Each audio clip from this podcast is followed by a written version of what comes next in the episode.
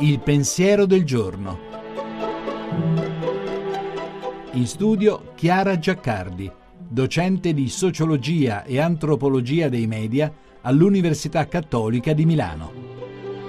Vulnerabile è chi reca in sé una ferita, ma anche chi più di altri è soggetto a riceverla chi è esposto, senza corazza, indifeso. Vulnus, la ferita che ci rende vulnerabili, è uno squarcio nella nostra superficie, nella nostra stessa pelle, uno squarcio che ci svuota, una menomazione dolorosa che può essere letale, ma anche una feritoia, un taglio che rompe la corazza dell'io, come i tagli di Lucio Fontana rompono l'uniformità monocroma delle sue tele. La corazza si apre così all'esterno e all'alterità, lascia passare una luce nuova che altrimenti non troverebbe un varco, lascia intravedere un oltre che altrimenti resterebbe celato. Il filosofo Georges Bataille si spinge fino ad affermare che senza ferita non può esserci rapporto con Dio e che le ferite di Gesù sulla croce sono appunto la soglia di questo passaggio.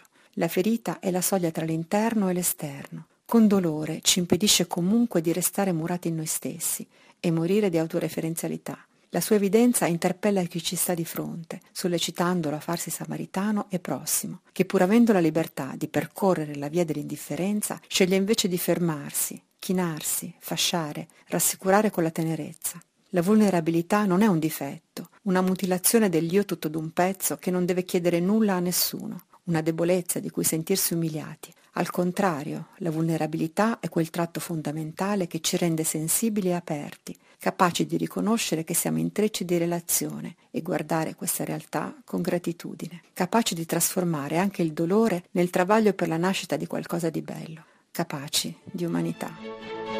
La trasmissione si può riascoltare e scaricare in podcast dal sito pensierodelgiorno.rai.it.